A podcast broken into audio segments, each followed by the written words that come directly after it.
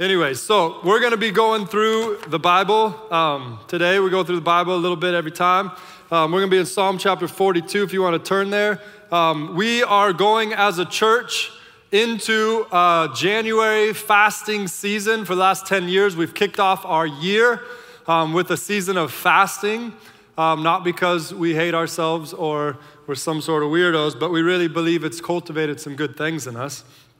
And so, what we're going to do going into this next year is we're going to focus the whole month of January. I'm kind of you know, giving some vision and, and, and perspective for it today, but then next Sunday, we're going to start 21 days of a fasting season. And so, for sure, what we want everybody to do is join us on Sundays. And I'm going to be helping us get a real vision for the righteousness of God and kind of what God's been putting on my heart. Um, we have these booklets that are going to guide us. You can pick them up on the way out today. Um, 21 days of just kind of some thoughts um, broken up into three sections because the messages for the next three weeks, I'm going to start with January 10th, talking about um, as for me and my house, we will cultivate gratitude. Um, we're going to be we're going to try and cultivate gratitude as we go forward. Um, we have some biblical um, uh, backing for that, why we would pick that. The next thing is we're going to be as for me and my house, we're going to consecrate ourselves this year. Um, and so we're going to talk about what it means to consecrate ourselves um, in the biblical perspective and narrative, as well as um, hopefully bringing some application to today. And then the third thing we're going to do um, is we're going to talk about, as for me and my house, we will serve the Lord. Um, and again, biblical backing for that and what that could mean for us going forward, so that we can kind of start off with some sure footing on some solid ground as we go into the rest of the year. Um, and in, in, in addition to the Sunday mornings, on Wednesday nights, we're going to be gathering everybody in person that is healthy and comfortable with that. Um, we'll be broadcasting a live stream for some prayer nights. So on Wednesday, we're asking everyone that's a part of Living Streams family probably like the worst way to start out your year if you're trying to grow a church, but that, we're trying to grow the church, not necessarily grow a church. Um, we're going to start off Wednesdays, we're asking everybody to fast from food uh, um, all day. And then join us here on Wednesday nights. Um, we're going to have some soup at 6 o'clock, and then 7 o'clock, we're going to have a prayer time. And uh, we're going to pray in, further into all of these things that we're discussing. Um, so it should be a good time. So, Sunday mornings, Wednesday nights, no eating on, on Wednesdays. Um, if, if you want to do that or if you're able to do that. If not, talk to me and, and if you need some other ideas, we can figure some things out. But then also, we're going to, as you'll see at the end of this message, for those 21 days, we're asking you to think about some other things that you can adapt into your life that would be, um, that would be considered some sort of fasting or, or whatever as we go forward so that we can cultivate a hunger for God. That's ultimately our goal in all of this, that we'll be more hungry for God. And that brings us to our message today. Um, actually, one other thing we have the Phoenix Business Forum coming up this Wednesday. We're going to live stream it at noon.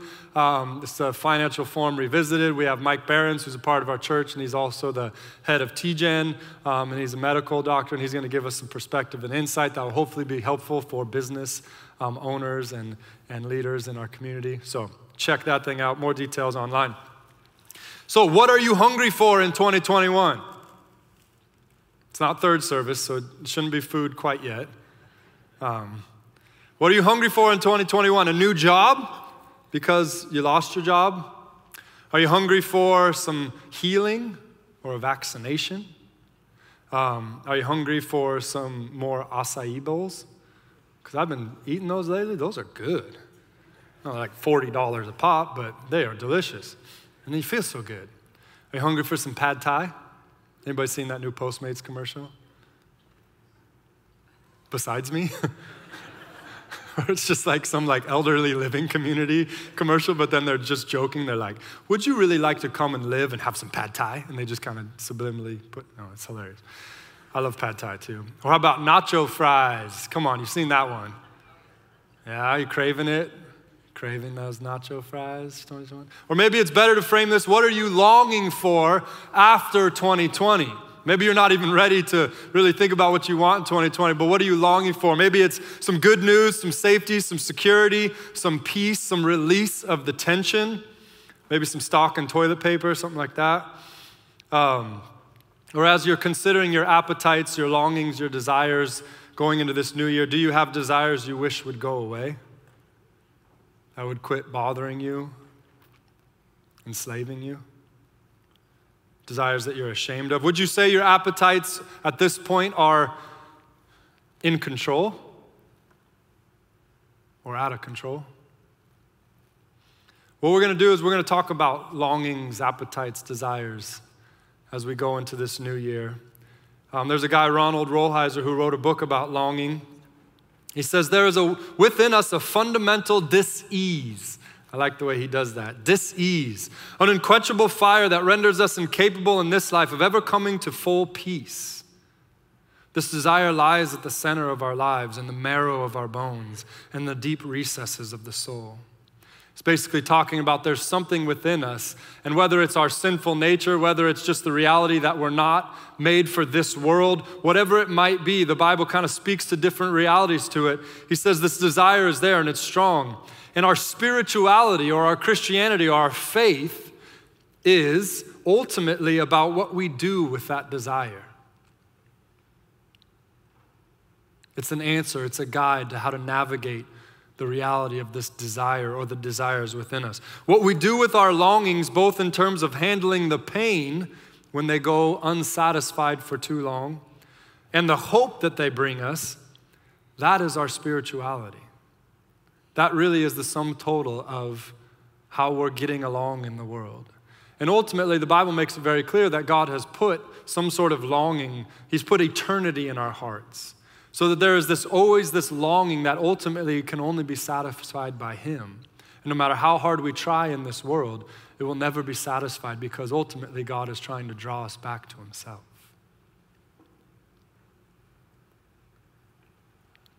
James chapter 4, James, who is kind of the big jerk of the Bible. I shouldn't really say that, but it's funny because he's really intense.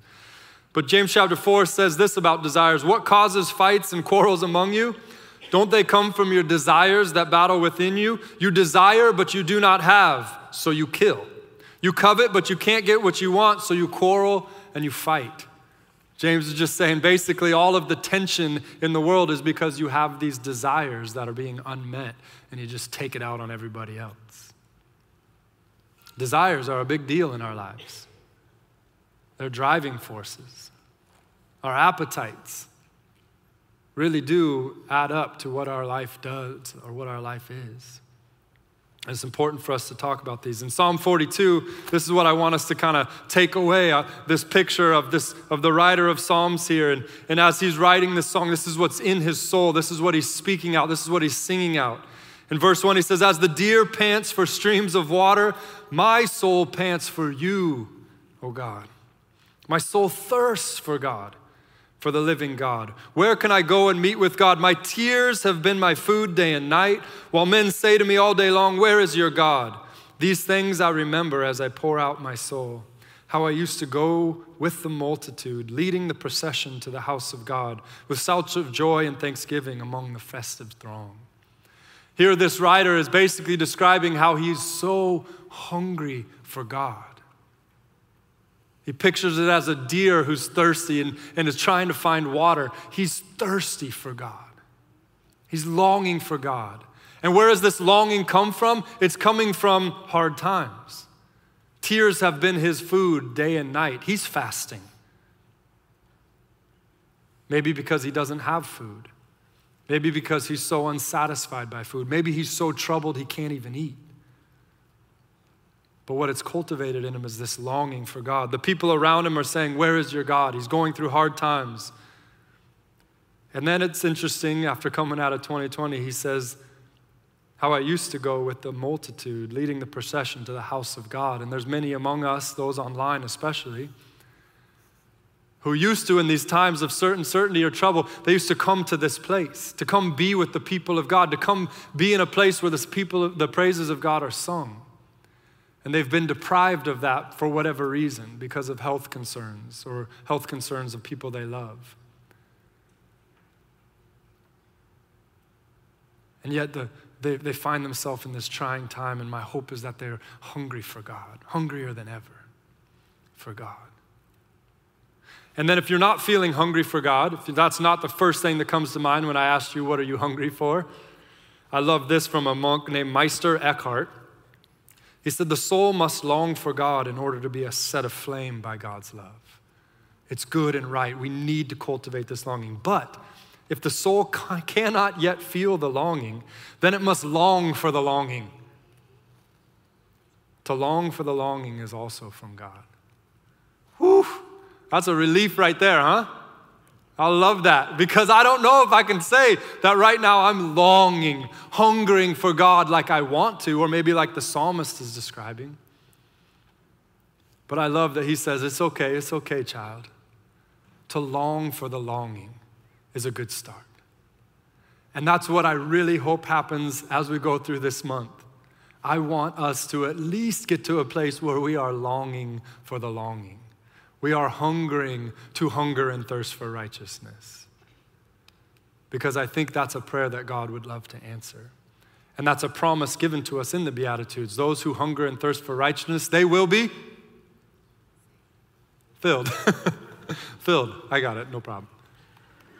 Hungering and thirsting for righteousness, and we will be filled. God loves to fill the hungry with every good thing. And so it's important for us to, to, to allow that hunger to be there and actually to cultivate that hunger, but then just make sure it's pointed in the right direction. A picture that um, is in my mind is of the garden where, where God said to Adam and Eve, You can eat of all the trees. But there were two special trees in the garden, two special trees, right? There were all the trees that were good for food, and they could eat of all of them except for one, even though there were two special trees. The two special trees were the tree of life and the tree of the knowledge of good and evil. And one tree they were not supposed to eat from, the tree of the knowledge of good and evil. But every other tree they were allowed to eat from. And the picture in my mind is if Adam and Eve uh, you know, had access to the tree of life, they could eat from the tree of life, the sustenance, the life of God. But if all they ever did was eat of the other trees, they would have been missing out on the tree of life. And we have before us in our world, God has given us so many wonderful things to enjoy. But if we forget to really enjoy Him, we're really missing out. We're really missing out. Um, a picture that I always go to about this kind of longing for God, a place I want so badly for my own soul. Um, I talk about this story a lot, so if you're sick of it, sorry, it's in the Bible. Um, but it's Moses on that mountain in Exodus chapter 33. He has, he has gone through life where at first he was hungry for the full authority and power of, of the Egyptian empire, right? He was raised that way. But then at some point, he had this desire, this longing, this conviction of some sort rise up within him uh, uh, to see his people not be oppressed or abused. And, and it even got him to a point, like James says, where he killed a man, literally. And, and then after that, he was hungry to get away from it all because now he felt guilty. And, and so he ran to the, to the land of Midian just to kind of forget it all, to get away from it all, to start over, to not be known, to hide, to be at peace, hopefully. But then he met this burning bush. And the burning bush began to talk to him about his own deep challenges and problems and past and longings. And now he had this longing to set God's people free and lead them to the promised land. And that was the, the, the, desire that was ignited in him. And he had brought them out of the, Egypt, he'd brought them across the Red Sea, and now they're camped around this mountain called Sinai. And he's called up into the mountain and he goes up there, and for 40 days and 40 nights, he's got no food or water that we know of. Yet he is completely sustained by the presence of God. And then in Exodus 33, Moses says something so interesting. He says, God, don't send us to the promised land if you won't go with us. A big shift happened in his heart. No longer was he hungry for the promised land, although that still might have been there. He was now more hungry for the presence of God. He had realized that the presence of God was everything. And whether he was have to go back to Egypt, stay in the wilderness, or go to the promised land, he didn't care as long as he could be with God's presence. That's what he truly longed for. And that's our goal is to find that, that place where we are longing for God's presence, satisfied God's presence. So it doesn't really matter what place we find ourselves in. And again, if that's challenging and you're like, oh no, go back to Meister Eckhart. it's okay to just long for this. It's a good place to start. But ultimately, that's what we, the Bible teaches us that our primary existence, everything that we have, is ultimately so that we can know God. The reason you have a brain inside your head is not so that you can make a lot of money, so that you can know God. The reason that you have emotions and, and a heart and a soul and all of these things is not so that you can feel good all the time. so that you can feel what God feels. The reason that you have a voice is not so you can tell everybody else what to do or get a lot of followers, so that you can communicate with God what's in your heart and sing his praises and tell others about him. And I'm not saying that we need to become some sort of weird stoic people that never smile ever again. God made all the trees for our enjoyment. We can enjoy all the things in life. That's great, no problem. But it has to be subsequent, it has to be submitted to, it has to be prioritized underneath knowing God. Like the Westminster Catechism says, the chief end of mankind is to know Him and enjoy Him forever. And ultimately, that's what worship is it's enjoying God. It's just taking time to enjoy God, however you do that. That's what worship is finding His presence, enjoying His presence, and letting your longings get back in line with His. So now that we've talked about this need to cultivate a hunger for God, now we've talked about a little bit of our plan going forward, how we're going to do this practically as a church. I want to talk about a couple things just for us to think about practically that could maybe help us in the process. And I say maybe on purpose because God is not a genie. You can't just rub the lamp and get what you want. But there are practices within the scriptures and with church history that help us get into the places where we can see the grace of God revealed, if that makes sense. And so God's the one that gets to decide what kind of hunger is best for you to have. But there are certain things that can get us in the place where we can find ourselves hungry for God. And so there's three things that I want to talk about. The first is we need to limit our intake of junk food. Limit the junk food. You can all hear your mom right now saying, Don't eat that, just spoil your dinner, right? It's just this common, simple thing that, that if we want to be hungry for the good food, we got to make sure we're not nibbling all the time at the junk food. The second thing is we need to eliminate hurry from our lives. We'll unpack that a little bit. And then another thing that's important that, that for us to do is spend time with the hungry. And that can go a couple different ways. We'll talk about that. First, limit the junk food. Um, yeah, this is not fun. My kids hate it when I limit their junk food. And, uh, and yet, this world is so full of junk food. And it's just that same picture of all those trees. Adam and Eve could have been totally satisfied by all the other trees and never eaten of the tree of life. And here in our world, God has given us so many good things, so many things to enjoy each other. The Cardinals, sometimes. Maybe, I don't know. Basketball is given to us to enjoy. Nacho fries, acai bowls. Oh, there's so many things that we can enjoy. And all those things are good and right. It's good to enjoy those things. But we got to make sure that we don't get so satisfied with all of those things, we never have any hunger for the real things. John Piper, um, who just tells it like it is sometimes, he says this in a book called A Hunger for God. The greatest enemy of hunger for God is not poison, but apple pie. It's not the banquet of the wicked that dulls our appetite for heaven, it's the endless nibbling at the table of this world. It's not the X rated video, but the prime time dribble of triviality we drink in every night. The greatest adversary to the love of our love to God is not his enemies, but his gifts.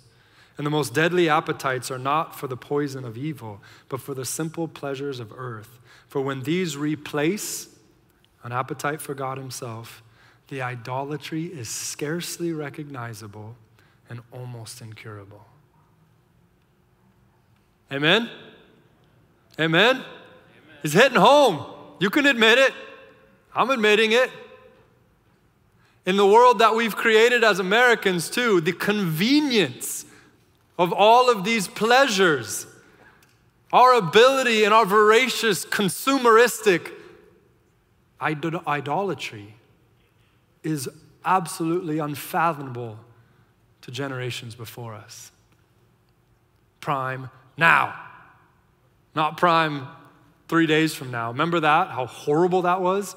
When you had to wait three days for something? Prime now. I mean, it is unbelievable how consumeristic we are. And yet we're made to enjoy things, absolutely, and that's fine. But we can find ourselves so satisfied or counterfeitly satisfied by the things of this earth that we never really are hungry for God. The way John puts it in 1 John 2, he says, Do not love the world or the things in the world. If anyone loves the world, the love of the Father is not in him. Now, again, this can go a couple different ways, but basically, he's connecting if we love the world, we've lost the love of God. That means we're not receiving the love of God. The love of God is not cultivating a hunger for the love of God. The love of God is not in us cultivating a hunger for the love of others.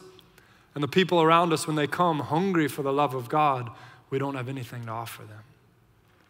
If we find ourselves endlessly nibbling at the table of the world. And so we got to check those things.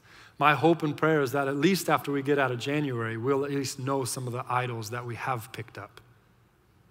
Not whether or not you have idols that have snuck in, but you'll, you'll know how to name them. The ones that have. Because it is so easy for us to let things in this world get a grip on us. Like Mario Kart on Switch. Oh, I love it. Trying not to love it so much. so that's the first thing, limiting the junk food. The second thing, we got to eliminate hurry. You are too busy. Who am I talking to? All of you. All of you. I'm talking to every single one of you. You're American. Or if you're not American, you're still too busy. I don't know. Just, we're just busy. We're way too busy. Um, we got to slow down. Um, the tyranny of the urgent, you guys have probably seen this. We got a little graph to help. But basically, it's real simple. It's the concept that we find ourselves um, filling all of our time um, answering what is urgent and not what is important. And, and basically, this is the ding on the phone, this is the incessant emails in your inbox. It's, it's all of the things that are constantly clamoring for your attention that are urgent but, have, but aren't meaningful, aren't important. And yet we find ourselves just constantly there, constantly there, trying to check the emails and never getting to the things that we really need to do, the important things. And our world is full of this. Our world is trying to get our attention and is so good at it, better than maybe ever before, with the access that we've given to it.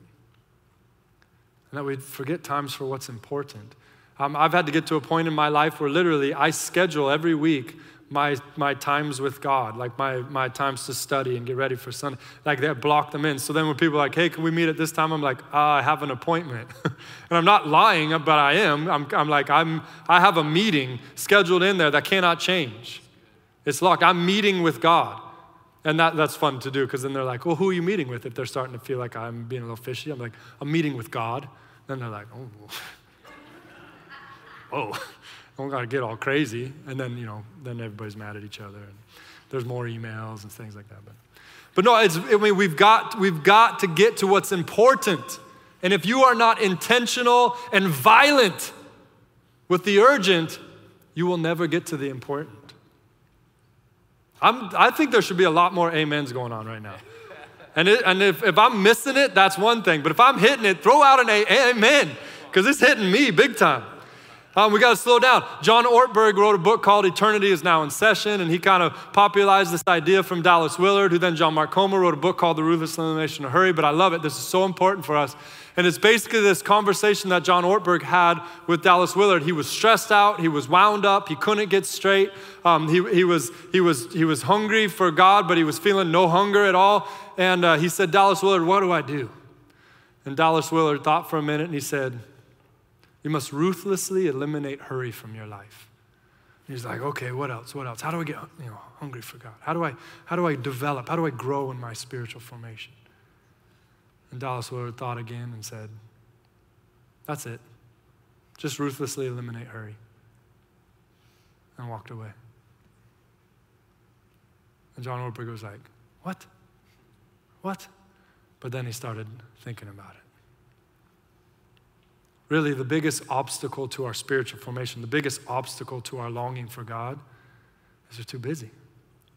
And it's funny because we as Christians or we as Americans, we're like, all right, I need to long for God. The pastor guy said long for God, so I'm gonna long for God. So I'm just gonna add that to the list of all the other things I'm doing and just trying to jam in a little longing for God in there. It's like open up the closet. All right, where are we gonna put this longing for God? Ah, there's a hole, boom, jam it in there. We can't figure out why we never long for God. We got to ruthlessly eliminate hurry from our lives. Remember what Jesus did? It says, often he withdrew to a quiet place. And Jesus was someone who was hungry for God. And in fact, the night before he went to the cross, he went away to a quiet place to pray and to cultivate a hunger for God. And it was so strong that even there, in all of his agony on the cross, what did he cry out? I thirst. And he wasn't thirsty for the vinegar sponge that they offered him. No one's ever thirsty for that. He was thirsty to do the will of God and complete the job that God had given him. He was thirsty to do what his father wanted him to do. And we've got to find ways to stop to be still. God has promised us He will speak to us in a whisper. And the only way He could get our attention is if He screamed and freaked out. But He promised us He won't do that. He's going to keep speaking to you in a whisper until you finally quiet yourself enough to hear what He has to say. This is our opportunity to ruthlessly eliminate that hurry and find a hunger for God welling up within inside us. The last thing is to spend time with the hungry. And again, this can go two ways. You can find people who are hungry for God and go spend time with them, tell them what your secret is, and they're going to say, limit the junk food. Ruthlessly eliminate hurry. And you're going to be like, man, that pastor guy's always saying that. I don't know what they're going to say, but you can spend time with them, and that, that's something that could happen. The disciples spent time with Jesus. We just described him. He was hungry for the will of God. He hungered and thirsted for righteousness, and his disciples were totally consumed with that hunger. They did not look at the world at all in the same way. They were not satisfied by fishing anymore. And the other things they did, they were satisfied by God and His presence and doing the will of the one that had sent them into the world. Um, for me, there's this guy, Jim Wright, who I remember right after high school, I had a lot of different ambitions and hungers. And, and he was this guy that took me to Mexico on a missions trip and then, you know, signed me up for this school of ministry. And I just remember him as someone that was hungry for God. He was kind of goofy and he was, but when it came to the things of the Lord, he was so intense. He was so just resolute and focused and hungry for God. And it just compelled me to be hungry for God. And then another way that this can go is being, spending time with people who are hungry for God, but then honestly, just spending time with people who are hungry. When you engage in society's pain, when you go and sit with someone who's in pain, what happens is you find yourself wanting to cry out to God more than you ever did before. After spending time with all those, those people, those kids in Belize, and seeing what their pain was and what they were going through, my prayers changed drastically from what I was praying for before. They became a lot less selfish prayers. And when you're with people who are hurting, people who are struggling, people who are hungry, there becomes a desperation for God to move. And it takes you to the Beatitudes, right? Jesus is like basically you're in the right place. You're, you're, you're, you're ready for what the Lord has for you if you're, if you're poor in spirit or with the poor in spirit or if you're standing with those who are mourning or persecuted or meek, or if you're with those who are hungry and thirsting for righteousness because they've experienced so much injustice and unrighteousness in their life, then you'll find yourselves hungering. And the promise of the Lord is if you're hungry for righteousness, He's going to get you filled. It's a prayer the Lord loves to answer. And so by spending time in those places, we can cultivate that hunger as well. Um, that's basically the message. I, I want to just kind of go through some things, a little bit of practical stuff now. So if you got a pen and paper, you can write this down, or If you want to take some pictures of some of these things and, and pray about these later, that's fine. But basically, so as we go into this 21 days, I mean, you could start now or you could start next Sunday, either way. But, but I want us to kind of think through under each of these categories. Here's some practical ideas of things that maybe you could apply in addition to your Sunday mornings and your Wednesday food fast and all of those things. Um, here's some things that you could limit the junk food intake of your life. You could think about your social media, your apps, your games, etc. You could think about your news intake. You could think about TV, Netflix, Prime, Hulu, videos. Um, you could think about your friend group. Maybe there's a group of friends that you're spending time with and it's just junk food all the way. Maybe there's a boyfriend or a girlfriend that's total junk food for you. And now I'm going to get email later, be like, hey, my girlfriend broke up with me because you told her to. And I'll be like, well, quit being junk food, man. I got no, I got no. That, I'm, I, the Lord, I'm, am trying to get more mercy this year. That's one of the things the Lord's been trying to do in my heart. So I'll try and be more merciful, but don't be junk food. Um, music, the music we listen to really does have a big impact on us. Whether you like, well, you listen to the words or not, whatever. Um, eliminating hurry, you can dedicate your lunch hour to quiet yourself before the Lord. You could quit your job. I mean, it might be the problem. You're losing your soul and you know it. Quit it, or at least quit the extra hours you're working at your job thinking you're getting ahead. Dedicate an hour before bed to be still before the Lord or, and try and stay awake. Dedicate all drive time when you're in the car driving. Maybe that's a time where you just say, All right, this is all your time now, Lord. Just going to be silent before you. Find ways to eliminate hurry from your life. Spend time with the hungry. Take someone who seems hungry for the Lord out to lunch. Not on Wednesdays, but some other day. Volunteer with a ministry agency. We can get you connected. There's tons of great places. If you're having trouble connecting with someone who's in one of those places, we can find someone. Spend some time with someone you know is hurting. Serve at a soup kitchen. Become friends with someone who is homeless. Get involved with foster care. Those foster kids are so hungry for righteousness